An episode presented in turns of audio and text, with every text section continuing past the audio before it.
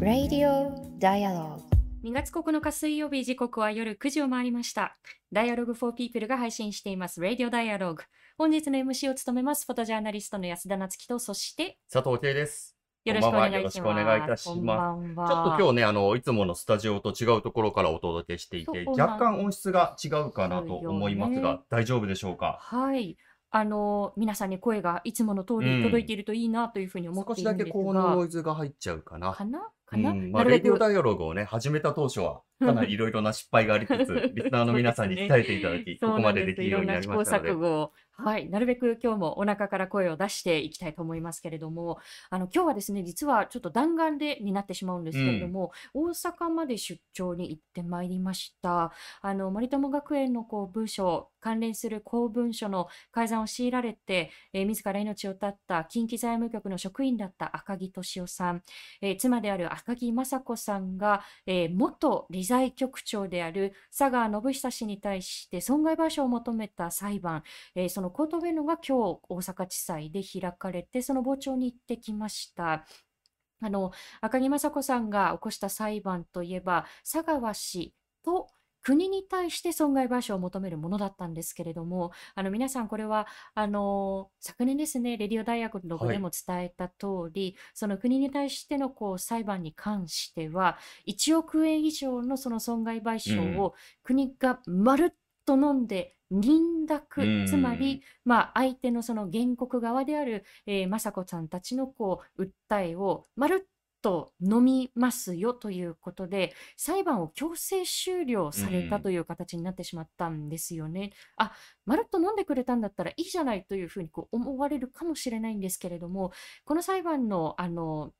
やはりこう大きな鍵になっていくのが裁判を通してどれだけ、えー真相の究明ができるのか、えーなぜ敏夫さんは亡くなったのか何を強いられて何が苦痛だったのかっていうことを明らかにしていくっていうことだったのででこれからじゃあ国に対する裁判の中で、まあ、証人尋問だったりその中で得られた証言の中で何が見えてくるのかっていうところの前でバスッと強制終了されてしまったということが、まあ、国に対する裁判だったんですよね。でまだあの佐川氏に対する裁判は残っているということであの国がやってきたあの措置が認諾と呼ばれる措置なんですけれども、あのそれをされないようにということでえー佐川氏に対する賠償額を550万円から1650万円に増やしたということです。で先ほど来皆さんにお伝えしている通りこの裁判の鍵になるのがどれだけこの裁判を通して誰の証言が得られて何が明らかになってというところでそれは佐川氏の側も国の側もよく分かっているはずなんですよね。でこのまま不都合に蓋をし続ける姿勢を、まあ、終始えー続けてしまうのか、それともえ真摯にその解明をして、解明をするっていうことで初めて再発防止ってなされるものなので、え今後の動きもしっかりとこの件に関しては見ていきたいと思います。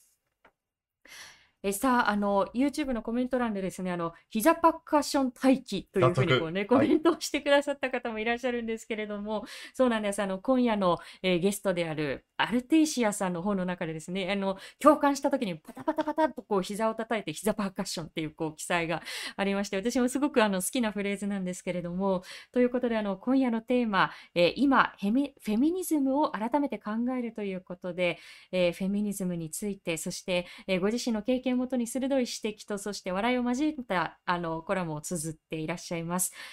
えーフェミニズムに出会って長生きしたくなったあの著者、作家のアルテイシアさんをゲストにお迎えしていきたいと思っています。えーメッセージは YouTube のチャット欄であったり、えー今もたくさんのコメントいただいていますね。そして、えー Twitter ではハッシュタグ D4P、えー4は数字の4なので、ハッシュタグ D4P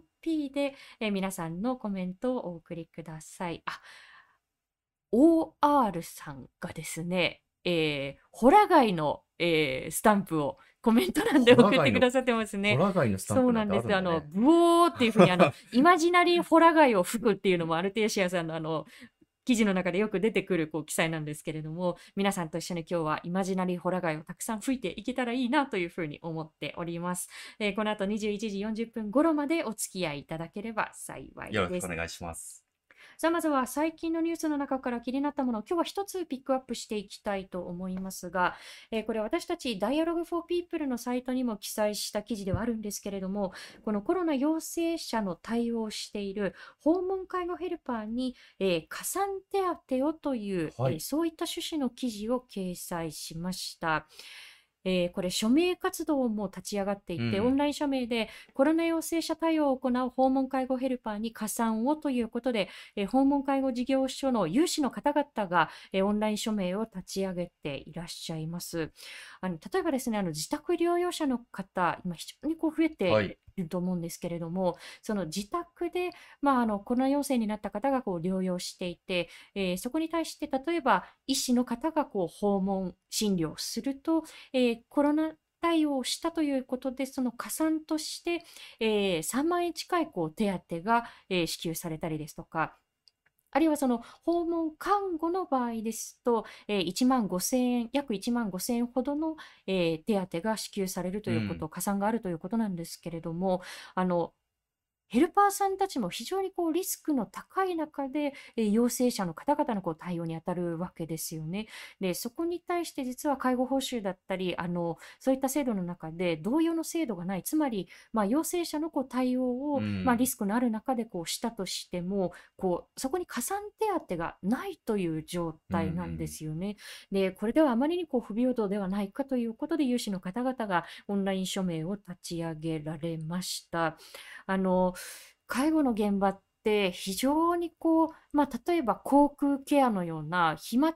のこう、まあ、あの飛沫がどうしてもこう飛んでしまうようなこうケアがあったりですとか、あのまあ、お風呂の介助だったり非常にこう密な接触をこう伴うようなケアがあのたくさんあるわけですよね。でそれに対してやはりこう加算がないというふうになるとどうしてもこうあのただでさえ張り詰めている、あの陽性者の方々に対してこう対応するっていうことは非常にこう緊張を伴うようなこう対応なんですけれどもやはりこうモチベーションがついていかなかったりですとかあ自分たちの仕事ってやっぱりこうそんな不平等なこう扱いをされるものなんだっていうことで、まあ、モチベーションをそがれてしまったりっていうことであのいろんなこう支えが脆弱になってしまうところがあると思うんですよね。でそもそも例えば昨年、えー、このコロナウイルスのワクチンがあの接種が始まった当初に、まあ、あのいろんなこう医療者の方々をじゃあ優先接種にしましょうというこう措置がなされたと思うんですけれども、えーこれ昨年の2020年21年のこう2月にこれ政府発表がなされた時は、えー特別養護老人ホームだったり施設系の、えー介護従事者の場合は優先接種の対象にしましょうだけれども、訪問介護だったりですとか、在宅系の従事者は、その優先接種の対象外と当初されてしまったんですよね。で、これ、厚生労働省、これ、なんとその時言っていたかというと、いや、施設ではクラスターの恐れがあって、まあ、感染が広がっていても事業を続ける必要があるけれども、まあ、訪問介護の場合は、介護者が感染しても、人を変えることで対応できる。で、これびっくりしたんですよね、はい、私。あの、まあ、加算がそもそもないということもとても、まあ、不平等な扱いなんですけれども、そもそも身を守るためにあの必要なものだったりですとか、あの、まあ、ワクチンのこう接種のこう優先接種のその対象からもこう外されてしまうということが当初あって、まあ、これ、あのお話を聞いた吉田真一さん、新宿で事業所をされている方なんですけれども、まあ、これって論理上は確かに人を変えればっていうのは成り立つかもしれないけれど、まあ、そもそもそれが人間同士のやはりこうあの働く現場なのでもう人員がいなかったりですとか他の事業所にもし頼めたとしてもいやちょっとこの時期なんで知らない人が来られてもっていうふうに利用者さんがこう抵抗感があったりっていうことでそれがやっぱり機械的にうまくいくかって言ったら必ずしもそうではないわけですよね。でその後厚生労働省がその次の月の3月にまあ一定の条件のもとで優先接種の対象にするかどうか自治体さん判断してくださいねっていうこう通知は出したんですけれどもいまだに実はあの運用によっては自治体間でかなり格差があるということでなかなかこう一律のこう基準ができていないという状況なんですよね。で、この待遇だったり、まあ、優先接種の問題ということなんですけれども、ことこの待遇の問題に関しては、そもそもその、まあ、介護職の方々の、まあ、賃金だったり待遇があの非常にこう大きな課題であるということは前々から指摘をされてきたところですよね。で、お話を聞かせてくださった吉田真一さんは、まあ、このコロナの、まあ、対応にあたってのこう加算手当を求めるということはあの一つの目標だけれどもゆくゆくはそもそものその賃金の問題だったりですとか、うん、これからのこう賃上げどうしていくのっていうところまでちゃんと声を集約してこう届けられるようなこう仕組みを作っていきたいということをお話をされていました。やっぱりこれだけあの、まあ、医療も再びこう逼迫してきている。で自宅療養者がこう増えているという中でそれをこう支える人を支える、うん、その土台というのが脆弱であればそれって社会が脆弱だよねっていうこうことにもこうつながっていくのであのこれってこう介護職の人たちの問題でしょということではなくて、社会の問題として共に声を届けていかなければならない問題かと思います。あの詳しくは Dialogue for People のあのサイトに記事を掲載しましたので、えー、吉田さんだったり現場の声、ぜひ皆さんにも触れていただければと思います。はい、こちらのコメント欄でも、みーさん、道具かなっていうような疑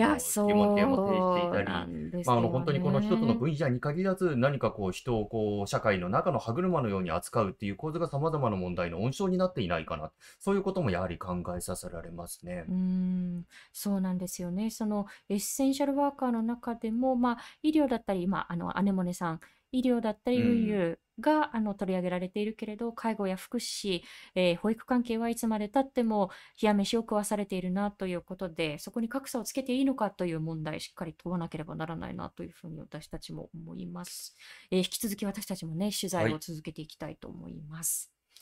さあ、お待たせいたしました。ということで、えー今日はここからこの方と一緒にお送りしていきたいと思います。えーフェミニズムに出会って長生きしたくなったの著者でいらっしゃいます作家のアルティシアさんをお迎えします。えーアルティシアさん、こんばんは。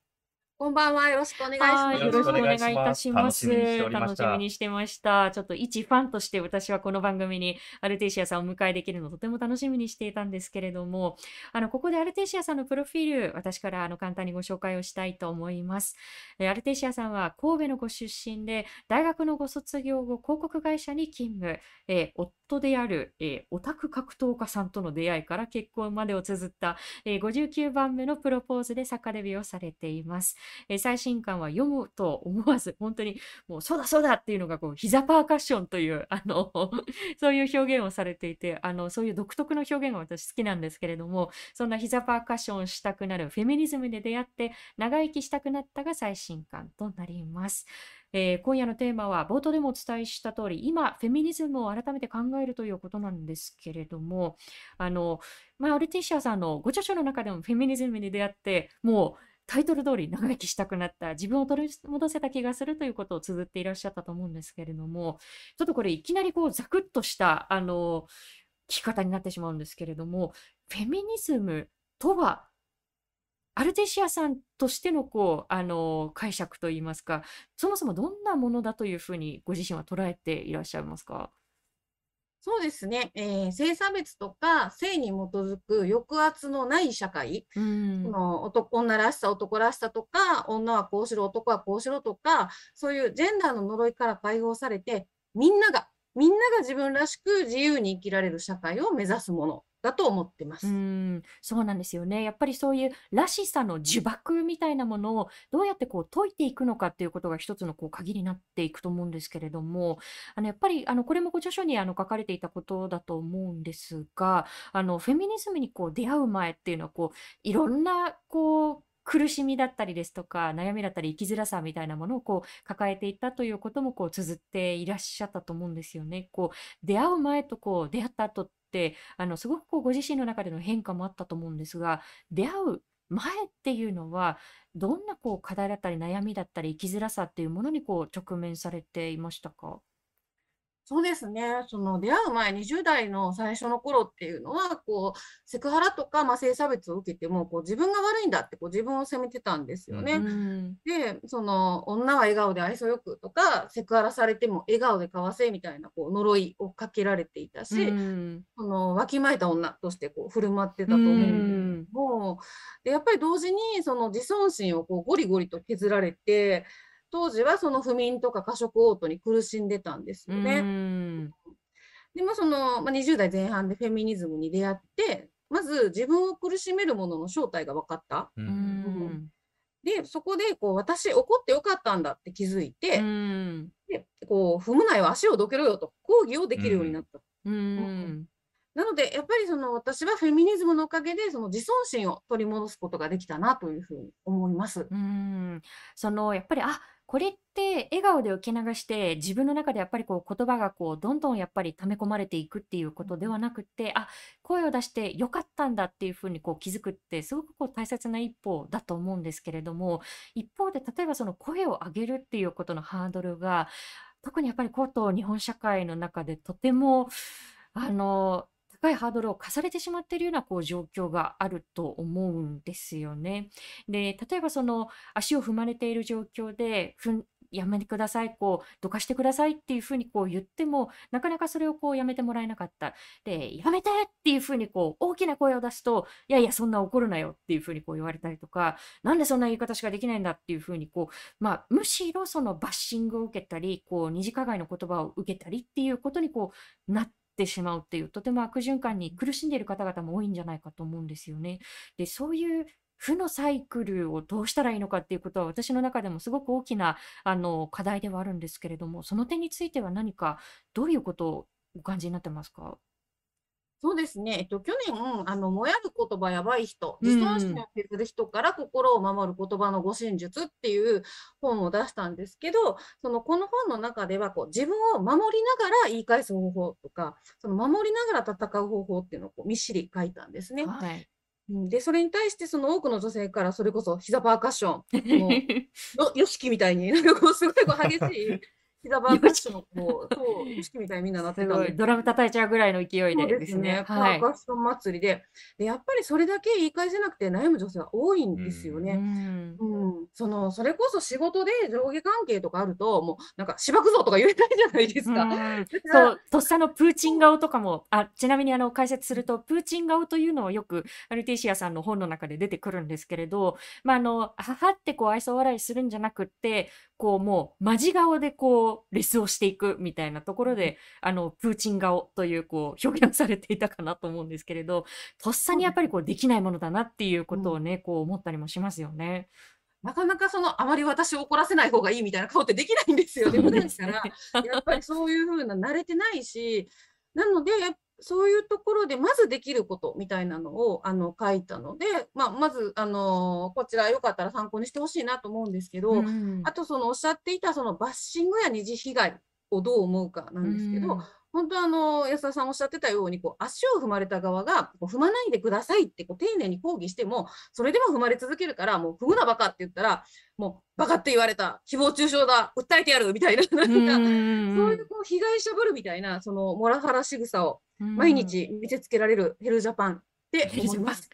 はいい。やー、そのヘルジャパンをこうどういうふうにこうサバイブしていくのかっていうことが、あの、この間私もずっと考えてきたことだったんですけれど、何かこう、この数年間を見ていって、その、ああ、確かに、ああ、まだまだヘルジャパンだなっていうふうに思うところもあれば、ちょっとこう、ポジティブなあの兆しもあるのかなというふうに思うことっていうのもこうあったと思うんですよね。あの例えばあのちょうど1年前ですよ。あの森喜朗さんの女性がたくさん入っている会議は長くかかるんだっていう長い時間がかかるんだっていうこうあの発言からちょうど1年ということでであの発言って多分4、5年前だったらもっとこう見過ごされてしまった発言だったかもしれないですけれどもあの SNS でこうたくさんのこうあたくさんのこう声が上がっていってあすいません今あーって変な声を出したのはですねアルテイシアさんのあの顔を見合っていた私の、えーウェブカメラが、えー床に落ちた時の声です。皆さん大変失礼いたしましたね。はい消えた消えましたたね。今復活しましたよね。う ん失礼しました。うんはい、あの大変失礼いたしました、皆様。そうなんですよね。で、あの、ああいうこう、あの、変化だったりですとか、声を上げていいんだっていうこう気づきなんかもこう広がってきたと思うんですけれども、その変化をどう思うかと、まだまだでもそれってこう、ペースとしては、こう、あーちょっとスローペースかな、もうちょっとスピードアップしたらいいんじゃないかなというふうにこう思うところもあるのか、そのあたりはいかがですか？そうですね。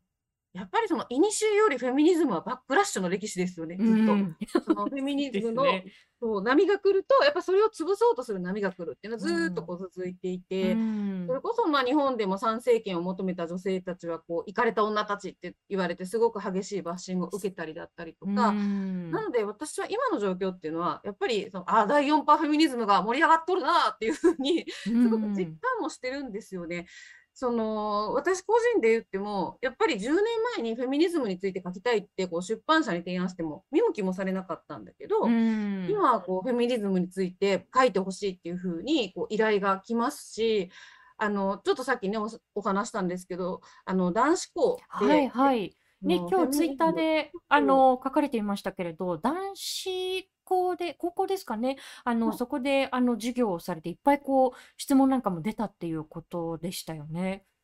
そうなんですよね。その、まあ、フェミニズムと性暴力っていうテーマでこう授業をして、すごくみんな真剣に聞いてくれたし、こう質問もいっぱい、本当なんか質問の列ができるぐらいに質問してくれたりとか。そうなんですよね。もう、尊いって、もうなんか本当山が動いたみたいな、なんか、あこういう、なんか変化っていうのはすごく感じましたね。皆さん、もうみんなすごく、うん、理解も深いうし、ん。なんか、うん、あの、これからの男の子たち、なんか未来に希望が持てるみたいな、うん。お拝む感じでした。いやーでもなんかうん。列ができたっていうこと自体が一つ希望だなと思っていてそれだけなんかこう日頃からなんかこうもやもやしているものはあるんだけれど誰に聞いたらいいのかなみたいなあの子たちって潜在的にこうたくさんいるかもしれないですしあのそのちなみにあの列を作ったあの生徒さんたちの中ではこうどんなあのこう例えば質問が出たのかだったりもし差し支えない範囲であの聞いてよければ印象に残ったものってありましたか？そうですね、まあ、具体的にというよりは、やっぱりその自分も傷つきたくないけど、誰も傷つけたくない。やっぱこう傷つきたくないけど、その他人を傷つけるのも嫌だっていう子がすごく多いなと思って、だから、その、僕のこういうのは、その良くないんじゃないかと思うんですけど、とかこういうのはダメですかねみたいな、やっぱ、どっちかっていうと、その反発ではなく、その、自分も、その、誰かを傷つけるっていう、その、それこそアンコンシャスバイアスだったりとか、うんそういうのをなくしたいみたいな気持ちが強いんだなって、やっぱ質問を聞いて思いましたうね。んいやでもうんなんか今の話を聞いていてあの生徒さんのねそうやってあの聞いてくるっていうあの姿勢もとてもあの素晴らしいことだと思うんですけれどうんやっぱりそもそも、えー高校生たちにアルテイシアさんの話を聞かせたいっていうことを判断した先生がそこにいたっていうことが一つ、よ。ねえ高校生の時にやっぱり聞きたかったなっていうふうに思いますよね。そうですね。本当にあの本の中でアルテイシアさんの本を読んでると、こう認知の歪みっていうものをいかに自分は気づけないんだっていうことに気づかされるんですよね。であの今でも自分自身が気づいてない認知の歪みっていうのはもう本当にたくさんあるんだろうなと思いますし、その知らないものがあるっていうことに対して、もしかしたら自分のこれって加害性なのかっていう聞ける大人がいるっていうことは本当にあの高校生たちすごく恵まれた時間を過ごしたんじゃないのかなと思いますし、まあ、これが恵まれた時間と言ってしまう、まあ、ヘルジャパンですね。アルテイシアさんの言葉で言うと、このヘルジャパンの状況が少しでも変わっていけばなということを感じますね。うーんそうですね。やっぱりその、うん、スウェーデンとかだとね、その保育園からジェンダー教育するとかってすごい羨ましくても羨ましくてもよく吐きそうになるんですけど、でも、なんか、やっぱり日本も変わってきてるなって、ここ数年の変化すごく大きいなと思うんですけど、うんやっぱり同時にその SNS 上のフェミ叩きとか、うん叩きっていうのも可視化されていますよね。だから私のもとにもすごくアンチフェミからクソリプも来ますし、うん。なんか、うん穴需要のないババアとか、そういうなんか、おうん面白あくて、私はなんかあの、そのエリゴーみたいな、穴需要みたいな言葉にすごい反応しちゃったんですけど、なんだろうな、やっぱクソリプも来るんだけど、なんか私はそういうのは、こう、なんですかね、雑魚キャラの断末魔だと思っていて、いわゆるその、はい。北斗の拳のですね、ヒデブとか、まあ、タワバとかそういう断末魔があるんですけど、あれに見えているっていう感じで。はい。やっぱりこの時代の流れは止まらないなと思って、そのまあ、確かにこう男尊女卑がお家芸の、まあ、ヘルジャパンですから、うん変化のスピードは遅いんだけれどうも、ん。まあ、そういう授業をこう、まあ、オファーがくれたりだったりとか、まあ、今、大学生にジェンダーの授業が大人気だったりとか、最近はそのフェミニズムのフェの字も知らないようなおじさんから、ジェンダーって何とか聞かれたりとかもするんですよね、散髪屋とかで。散髪屋、散髪屋っていうあの表現がまたいいですよね。そうなんですね。ジェンダー最近よく聞く何みたいなこと聞かれたりとか、そういうふうになんか、まあ、ジェンダー意識が低いと生き残れないっていうような危機感を持つような企業とかもね、やっぱ増えてますし、うん。その時代についていけない人とか、逆行しようとする人っていうのはもう淘汰されていくと思うんですようね。ん。うん。だから断末魔って思って。なるほど、なるほど。ちなみに、あの、えー今聞いてくださって皆さんお分かりになったと思うんですけれども、アルテシアさんのあの文章ってですね、あの、いろんなカルチャーにこう例えるようなあの表現が多くて、さっきのあのレリゴーもそうですし、うんあの、アナ雪のレリゴーですね。あとは、あの、安倍氏秀部もそうですし、たまにわからないこう映画ネタとかがあると、あの、これどういう映画なんだろうっていうふうにこうすごいググったりとかして、なんかすごい、あの、そういう意味で、ちょっとお話がそれちゃいましたけど、なんかね、知見が深まるような感じがしました。自分の教養が高まるような感じがもうしました、ガンダムネね。タ、ジョジョネタでもうとにかくこう、嬉しくなってしまいつつ学べるという、本当に夢のような教科書ですう。ん、今日とかね、高校生なんだけど、なんかアルテイシアさんはセーラーマスの本名ですねって言われた。あさすが今オリジンで読んでるんやと思って。バルニーさんのファーストガンダムは見てない世代がオリジンで読んでいると思って、そこもまた山が動いたと思いな一種の感動でしたね。う ん ぜひぜひなんかそんなこともね、こう楽しみにしながら、あのアルティシアさんの本なんか読んでいただけたらいいのかなと思うんでいや、すけれども本当教科。書として読んでほしいですよね。ねえ、本当に。あの、その今ちょっとバッシングのこう話が出たので、それにもやっぱりこうリンクするお話だと思うんですね。で、あの、アルティシアさんの本の中でも、こう一時期本当に寝ても覚めても伊藤詩織さんのことを考えて、こう大変だったろうなとか、あのいろんなこう思いを巡らせていたということをこう綴ってらっしゃったと思うんですけれども、あのこの番組ではあの先日お伝えしたんですけれども、そのジャーナリストの伊藤詩織さんが、えー先月の25日ですね、元 TBS の記者である、えー山口紀之氏に対して、まあ、損害賠償を求めた裁判のこれ控訴審の判決が出ました。で、東京高裁が332万円。いや、若干微増なんですけれども、地裁の判決と比べて。で、あまりのその、えー支払いを命じたという判決がありました。まあ、この判決自体でもいいですし、この間のこう、まあ、伊藤詩織さんの発信だったりですとか、まあ、受けてきたあの理不尽なバッシン、いろんなこう思うところがあると思うんですけれども、改めてこの間のしおりさんのこう発信なんかを振り返ってみて、アルティシアさん、いかがですか？うん、そうですね。そのしおりさんの件に関しては、私は13歳ぐらい年上なんですよね、うんしおりさんよりも。だから一番大きいのが後悔なんですよね。その私たちの世代がもっと声を上げていれば被害を止められたんじゃないか。うーんでそれが一番強くって、そのしおりさんの告発は社会に与えた影響が本当に大きかったと思うんですようね。んその新聞社とかテレビ局とかそういうメディアもそのあの告発があってセクハラ対策とかパワハラ対策を強化したっていうような流れができたっていうのも聞きますし、うんでもでもやっぱり被害を止めたかったっていう思いがすごく強いので、やっうんぱりそのもう後悔したくないっていう思いがその性暴力を許さないっていうアクションだったりとかそうん。の刑法改正のアクションとかそういうのにつながってると思うんですね。多分私みたいに思ってる人はすごく多いんじゃないかなと思います。確かに、あの、自分自身が例えば、あの、その、過去振り返ってみると、私も大学生ぐらいの時に飲み会で、あ、これって今思うと、あの、後輩に対するちょっとハラスメントになるよなとか、それを助長するようなこう態度だったよなっていうふうに、いろんなこう、アップデートしなきゃいけないこう後悔って、すごくこうたくさんあると思うんですよね。で、そこにこう蓋をしてこう見ないようにするのか、なんかこう忘れないうちにそれを思い出して、ああいうことがあったからこうしようっていうふうに考えていくのかって、すごくこう大きなこう岐路だな、大きな違いだなっていうふうに思うんですけれど、その自分自身のこう性的なあの観点でのこう加害とかそれに加担をどういうふうにこう向き合っていくのかっていう点に関してはいかがですか？うん、あの、自分自身も加担してたかもみたいなことですそうですよね。うん、うん、それはあの、本当にさっき紹介していただいたこのフェミニズムでやって長生きしたくなったにも、もうやらかし反省会っていうのをあの書いたんですけど、はいはいはい、やっぱりあのや、やらかし続けた人生だったので、自分でも本当に、なんだろうな、下ネタ言ってなんぼみたいなところもあったりとか、すごくセクハラ的なこともしてたと思うんですよね。うん。なんかやっぱそうやってこう認められたいみたいな男社会にどうしてもこう、サバイブするためにやってたところもあるんだけど、うん、やっぱりそれによってすすごく自分は被害者でもあったし加害者でもあったなというふうな反省がすごくあるんですけども、あとそのさっきおっしゃってたやっぱりそのアンコンシャスバイアスっていうのはすごく自分の中にもあって、あの、新入社員の時とかに、こう、なんとかちゃんは女子だけど同期で一番優秀なんだよとか言ってたんですよね。あやっぱ男子だけで優秀なんだよってやっぱ言わないから、その自分の中にもその女は男より劣っているっていう偏見、ミソジニーがこう刷り込まれていたんだなと。うんだからその私は、まあ、女子校出身ですごく男尊女卑アレルギーだって自分でも思ってたのにそれでも刷り込まれてるぐらいだから、この日本で、まあ、刷り込まれてない人っていないと思うんですよね。うん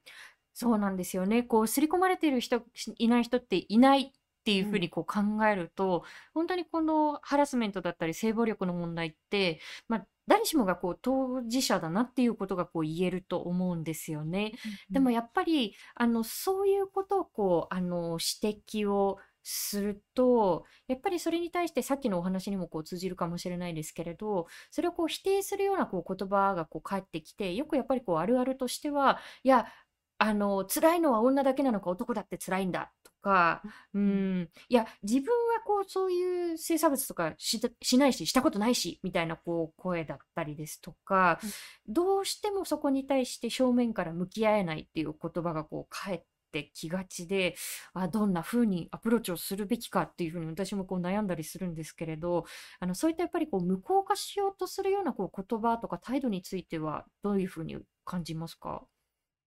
そうですね。そのちょうどこの前、ノットオールメンはもう聞き飽きたっていうコラムを書いたんですけど、はいはいはい、これはその例えば性暴力や性差別の話になった時に男がみんな悪いわけじゃないしって、まあ、言ってしまう男性ってすごく多いと思うんですよね。でその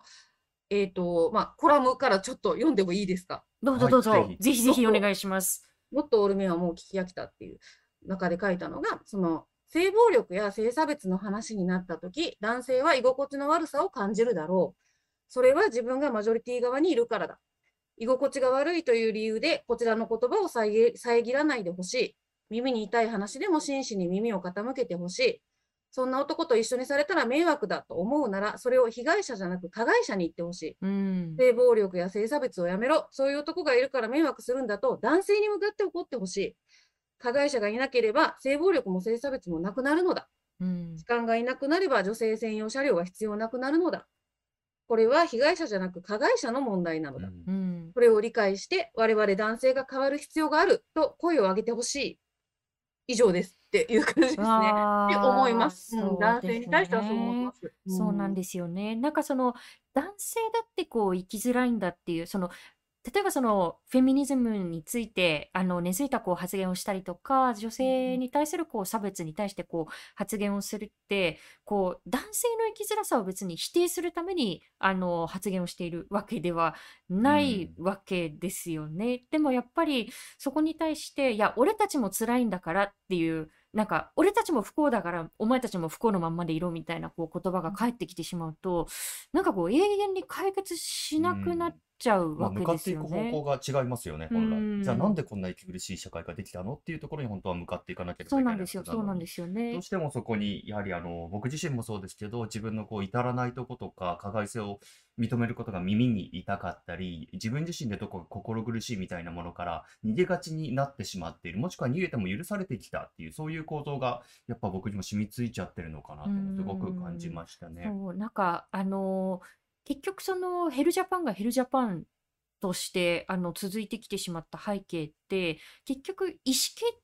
定をしてるの誰って見ていった時に、男性にこう偏ってるわけですよね。で男性中心主義のこう偏った意思決定の社会の中で男性たちも生きづらいんだったらいやアプローチするのはその意思決定のあり方とかだよねっていうふうにやっぱり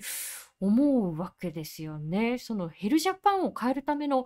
じゃあどこに言葉の矛先を向けていったらいいのっていうことはやはり考えますよね。うん、本当に何ですかね、こう、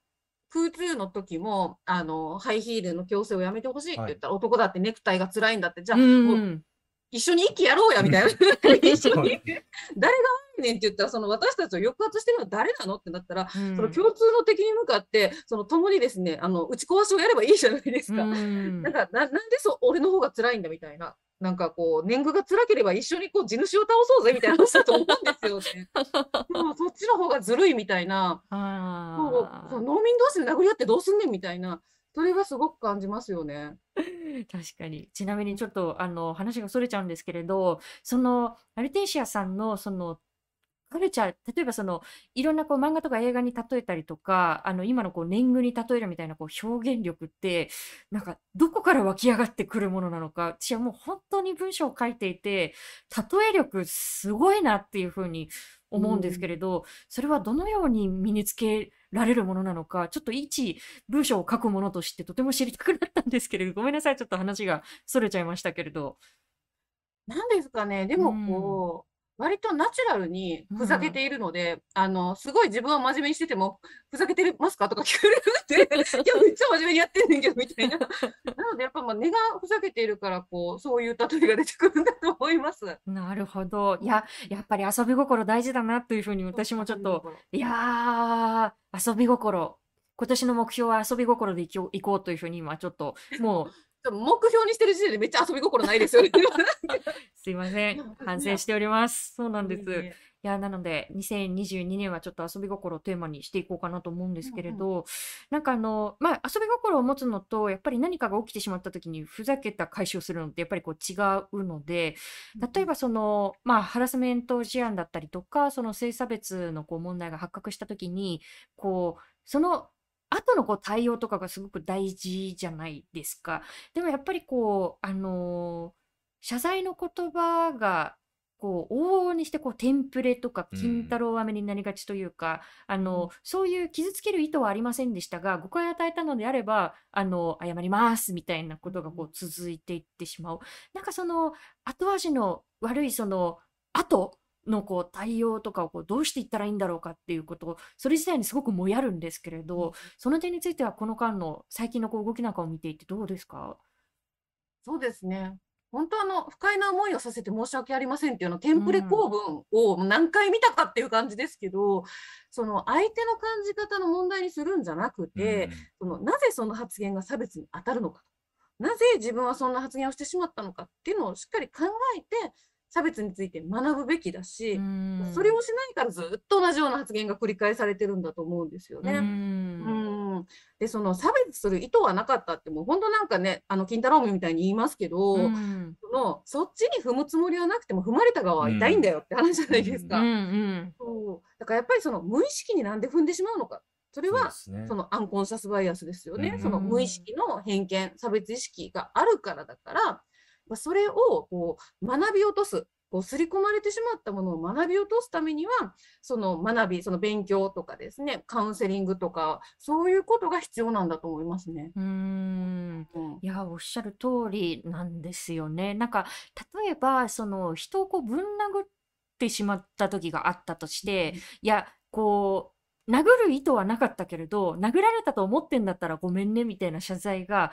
まかり通りますかって言ったらそうじゃないわけですよね。で、身体的な暴力でそれが許されないのに、こう、言葉の暴力では、なんかそれがこう、ぬるっと通ってしまうみたいなもののこう、気持ち悪さってやっぱり、どこかありますよね。うーん。本当そうなんですよね。身体的な暴力は罰せられて、言葉の暴力は罰せられないっていうのはおかしいし、その言葉の暴力も人を殺しますから、うーん、そこをね、あの、まあ、いろんな面でですよね。それこそその、今ようやくこう、まあ、法律がまあ追いついてないけど、やっぱオンラインバッシングに関しても、ちょっとずつその、あの、変わる動きが出ているとか、まあ、う安田さんも発信されてますけど、やっぱりみんなでこう言葉の暴力を許さないっていうのを、声を上げていくっていうのはすごく大事だなと思いうますね。ん。うん。ちなみにですうん。ね、あの、我々が、あの、いつも目指している時間の21時40分に間もなくなるんですけれども、えーもし差し支えなければ、アルティシアさん、もうちょっとお話を聞きたく、お時間大丈夫ですか？はい、もうオールナイトで。オールナイトやりたいね。朝まで壊れそうだねいいですね。なんかちょっとね、あの、今度二次会的な何かをやりたいですね。そういう形で。ね。うんうんぜひぜひ。絶対あの放送事故とか私起こすと思う朝までの飲みながらやったら、うんいやいや、ちょっとまた、あの、別途それはセッティングをしたいなという目標がまたできましたけれど、あの、今のちょっと、あの、お話の延長で、こう、日本ってどうしてもこう、怒るっていうことそのものをこうタブー視しがちなところがあるなというふうにこう思うんですよね。あいつ何また怒ってんの空気読めないみたいな空気壊すなよみたいなところってあると思うんですけどなんかだからやっぱりあのーじゃあなんでそれが起こる必要あったの？なんで怒ってるの？なんでなんで？のところにこうなかなかあのー確信にこうまあいかないっていうこうもどかしさみたいなものもあると思うんですよ。でも怒るって大事だよねってなんで怒んなきゃいけないって思うっていう発信って続けなければならないものだなと思うんです。その怒るっていうことのこう重要さとか大事さみたいなものってアクティシアさんどういうふうに感じてらっしゃいますか？はい、あの、フェミニズムに出会って長生きしたくなったのも後書きに書いたんですけど、うんえっと、20代の若い女の子、社会人2年目の会社員の女の子からメールをもらって、で、そこに書いてたのが、ちょっと読んでいいですか？あぜひぜひです。はい。えっと、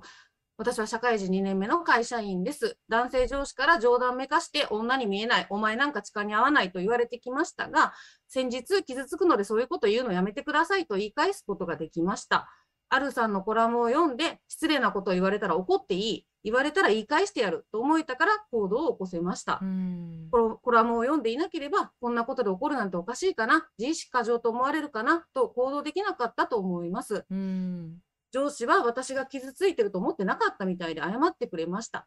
今私が元気に働けているのはアルさんのおかげです。そのお礼が痛くて DM させていただきました。感無量。もう感無量。感無量。感無量。もう3回言う。そう、感無量だったんですけど、うーんうん、やっぱこういうことだと思うんです。その怒ることっていうのは、まあ、自分を守ることでもあるし、かつ、うんこの彼女が怒ったことで新たな被害を止められたんですよ。うんそう、その上司から他の女性も守ったわけですようね。んなので、やっぱりその怒ることっていうのをこう日本人はすごくこう空気を読めとかね、あの言われて、ノーと言えないっていうところがありますけど、すごく大事だし、それがこう、いろんなことにつながっていくと思うんですね。最近はその若い人も、こう、私のコラムを読んで、そのフェミニズムを知って、そのこんななんか差別おかしい、社会おかしいっていうふうにすごく怒りが湧いたと。で、それで初めて選挙に行きましたみたいなこう感想とかもくれるので、やっぱりそういう怒りっていうのがすごくこう、まあ、きっかけになる、なんかパワーにもなるなと思うので、やっうんぱりそういう感想をいただくと本当に嬉しいし、ホラ貝を吹いていこうぜって思います。そうですね。今のコメントでもやっぱりその怒るをこう冷笑する空気あるよねみたいなことをこうコメントをくださった方もいらっしゃいましたけれど、本当にそうなんですよね。でもやっぱりその冷笑で社会はじゃあ良くなっていくんですかって言ったら、まああのマイナスにはなれど、こうプラスにはならないよねっていうこうところだと思うんですよね。でなんか自分のこう中だけにこう押し込めていたものが少しずつこうやって文字になり声になりこう誰かに届いたことであこれやめてって言っていいんだっていうことで今読んでくださったあの方が自分の被害をこう食い止められたわけですよね。あのそういうやっぱりあのプラスの連鎖をこう作っていくのもやっぱり怒りがあの一つのこう大きなこう原動力だなと思いました。あの今コメント欄にですねホラ貝がホラ貝が溢れ。ています。えこれあの普通にスタンプとかで出せるのかなこのホ。ラ貝って。本当ですか？貝のスタンプがあのデフォルトでこれあるんですかね？多分。ね、食べ物か生き物かどっかにあるんですよ。貝をどっちなんだろう？でもそのうちホラ貝のうん変換で出てくるようになるかもしれないですね。いやーでもなんか日本酒好きとしてはもうなんかあのつぶ貝の刺身にしか見えないんですけれど。いっぱい行きたくなりますよね、これでそうなんですよね。いやーあのーちょっとまだまだあのお聞きしたいことがこうたくさんあるんですけれどその例えばそのフェミニズムとかジェンダーの問題をこうどうしてもこうまあ霊障にも通じるかもしれないですけれどこう難しそうだなとか面倒くさそうだなとかこう敬遠しがちな空気ってまだまだあるしそれってやっぱりあのバッシングともこう紙一重だと思うんですよね。であのどうしたらやっぱりそういうこう空気感をこう変えていけるんだろうかだったりあのさっきのこうお話の中にすでにたくさんのこうヒントはあったと思うんですけれどもこのやっぱりこうラシタの呪縛をこう解く。で霊障のこう空気感をこう変えていくっていうために何が今こう必要なのかなっていうことについてはアルティシアさんどうですか？あちなみにあの貝のスタンプ巻貝で あの変換すると巻貝チャキが出広げてくれた人がいたでは出ませんと。皆様ありがとうございます。なんかこうデフォルトでホラ貝って出るといいですね。なんかでもあの皆さんのホラ貝的な思いはちゃんとこう伝わってきますのでありがとうございます。そうなんですよ。私もね、ちょっと本気でホラ貝欲しくなって、なんかアマゾンでググったらなんか6万円ぐらい。えー、高い こんな高いんだ、ホラ貝と思ってし。かもアマゾンで手に入るものなんですねっていうそこからして衝撃。そうなんですよ本当ホラ貝売ってましたへーそうなんです。まあ、結構本気の人が吹くあのやつだと思うんですけど、そうなんですよね。えっと、そのご質問に関してはですね、えっと、あのエマ・ワトソンが国連のスピーチで言った言葉が私はすごく好きなんですけど、その中にあった言葉が、悪が勝利するために必要なたった一つのことは、善良な男女が何もしないことであると。うーんつまり、まあ、善人たちの無関心と沈黙うんですよね。だから一人一人がその沈黙する善人にならないってことだと思うんですよ。うんうん、一人一人の声は小さいけども小さな声が集まれば大きな声になるしそれでこうそれこそのろしがボーっと上がればその無関心な人もああの煙なんやろというふうに気づいてくれると。うん、だからやっぱりそのツイッターのハッシュタグのそのそれですごくこう政治が変わったりとかも実際しましたしそういうその自分は何もできないしっていう人もいるんだけどそういうこうハッシュタグをつけてツイートするとか、まあ、リツイートとかいいねをするとかそれも立派なアクションだし、うんそれは社会を変える声になりますよね。うん。うんそのやっぱりこう声の連鎖をこう作っていくっていうことだと思うんですけれどあのちなみにですね今コメント欄であそういえばと思い出したのがあのホラ貝を維新が買ってたっていう。なんか私もどこかで見ました。まあ彼らの場合は往々にしてホラ貝っていうよりもね犬笛になりがちなあのうんね発信が多いと思うんですけれどもあの我々はリアルイマジナリーホラ貝をねこう吹いて引き続き吹いていきたいですねアルテイシアさん。そうですね。みんなでちょっと吹き鳴らしましょう。セッはい。ションしましょう。膝パーカッションとホラ貝でセッションをしましょう。すごい。なんかあの、今、フォアザイトさんがあの結構距離届くらしいね、ホラ貝というところで、そうなんですよ。やっぱりこう、声を上げた方がいたら、その声もともに、あの、遠くまで、ホラ貝とともに、ぜひ、広げていきたいなというふうにこう思うので、いやー、なんかちょっと、まだまだね、あの、お聞きしたいことがたくさんありますので、なんか、安田さんの熱量がすごい今回は伝わってきますね。まだまだもっと聞きたいという熱量が。はい。何かあの、アルティシアさん、最後に、あの、ご著書のことでもいいですし、あの、ご自身のこう連載のことでもいいんですけれど、何かあの、告知だったり、あの、何か最後にお伝えしたいことというのはありますか？え、なんか、ちょっと今全然関係ないこと考えてて、あの、はい。さっきのろしをあげるって言いましたけど、のろしって確かあれ、うんこに火をつけて、そんなうんこに火をつそんなサイドけて、ストーリーが今、えー。今ちょっとのろしって確かみたいな、あれ、狼の煙って書くんですよ。確かに。で確かに。狼のクソにはい。火をつけたらすごく煙があ高く上がるっていうの、ね。確かゴールデンカムイに書いてたなって。えだからー。私はとりあえずうんこを作るところから始めます。うんこを作ってそれに火を灯すっていう。そうなんだ。こう、ね、なんかこう、老廃物まで、こう、無駄にしないぞっていう、こう、決意ですね。それはまさに。そうですね。あの、まあ、SDGs ですよね。うんまさかの、まさかの締め、締めのコメント、それはちょっと予想外。最後、うんこの話しちゃって申し訳ないんですけど。放送事故にならないかしら。はい、そう思いました。はい。あの、今日ですね、あの、皆さんにも、あの、アルテイシアさん、たびたび、あの、引用してくださったんですけれども、フェミニズムに出会って長生きしたくなった、本当にこう、目から鱗の、ああ、その視点大事だなっていうところもあったり、あと、本当にこう、タイトル通り、あ、やっぱりこう、この社会にもうちょっとこう、長生きしてみようかなっていうふうにこう、あの、本当にこう心の底から思えるようなあの一冊になっていますので、えー今日お話ししきれなかったこと、あの、ここにこうちょっと、あの、込めきれなかったことも含めて、ぜひ皆さんに読んでいただけたらというふうに思います。ぜひあの多くの男性にも読んでほしいなと、一男性としてすごく思いました。本当に学びになったし、あのあ今気づけてよかったっていうことだったり、あまだまだこう未発掘の自分の中のこう認知の歪みってあるんだなということに気づかされた、本当に大切な本です。いや、本当にあの、のろしってそういうことだったなだったんだっていう、こうま新たなね、こう気づきをいただきまして、ちょっとまたあの、ぜひ、オールナイトぐらいのこう勢いで、はいはい、またこの番組にも来ていただけたら幸いです。アルティシアさん、ありがとうございました。はい、なんか最後、うんこですいません。ありがとうございました。ありがとうごありざいましがとうございます。またた。よろしくお願いいたしありがとうございましたます。すごいなんか、レディオダイアログ史上、あの、最も遊び心にあふれた、あの、回だったかもしれないいですね。や、絵文字の数が何個よって感じですよね。コメント欄素晴らしい。いやー、このつぶ貝的な、あの、ホラ貝で皆さんの、あの、心の叫びはしっかりこうと伝わっておりますので、はいたくさんの、あの、声をありがとうございま。した。まあ、こういう雰囲気の中で話せるのがやっぱり嬉しいですよね。どこかこう、フェミニズムっていうものを対立構造で捉えてしまったりとか、何かこう、誤解の中で、こう、いや、近づきたくないなっていう人に、いや、そうじゃないよっていうようなことを、こうした雰囲気の中で広げていけたらと思います。あの、僕自身、うんあの、フェミニズムをもっともっと勉強したくてですね、あの、今年、フェミニストって名乗れるようになれたらなということをこう、思いつつ、本当にまだ僕自身が知らなかったことがたくさんあった。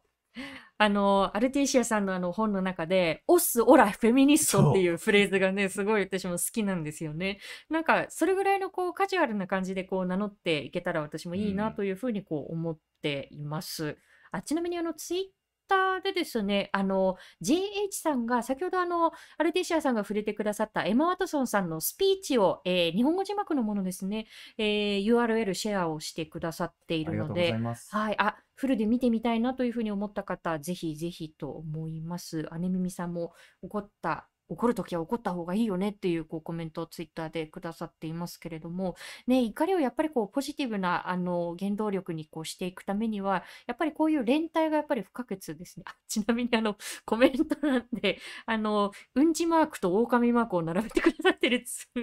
つぶっこさん。いや、ちょっと今日の最後のね、締めのお話も忘れられないお話になりましたけれども、さあ、あの、今日の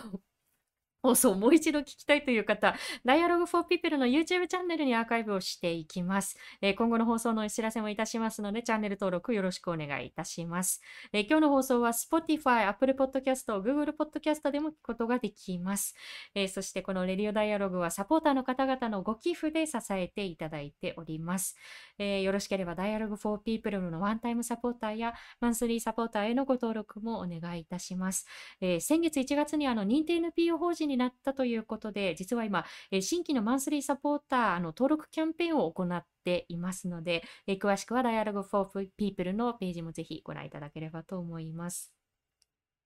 さあ、来週2月16日水曜日の放送ですが、えー前回の冒頭のニュースでも少し触れさせてもらったんですが、えーパレスチナ・イスラエルの問題についてお届けしていきたいと思います。えーパレスチナ・イスラエルの今と題しまして、えゲストに日本国際ボランティアセンター、え JVC ですね、通称、エルサレム事務事務所、え現地駐在員の山村より子さんをお招きして、え現地からのお話を伺っていきたいと思います。こちらもぜひということで、えレディオダイアログ来週のこの時間また21時にお会いしましょう。えー本日のお相手はフォトジャーナリストの安田なつきと佐藤圭でした。ありがとうございます。おやすみなさい。ご視聴ありがとうございました。チャンネル登録やご評価をいただけますと幸いです。また、このチャンネルは皆様のご寄付に支えられております。ご支援、ご協力、よろしくお願いいたします。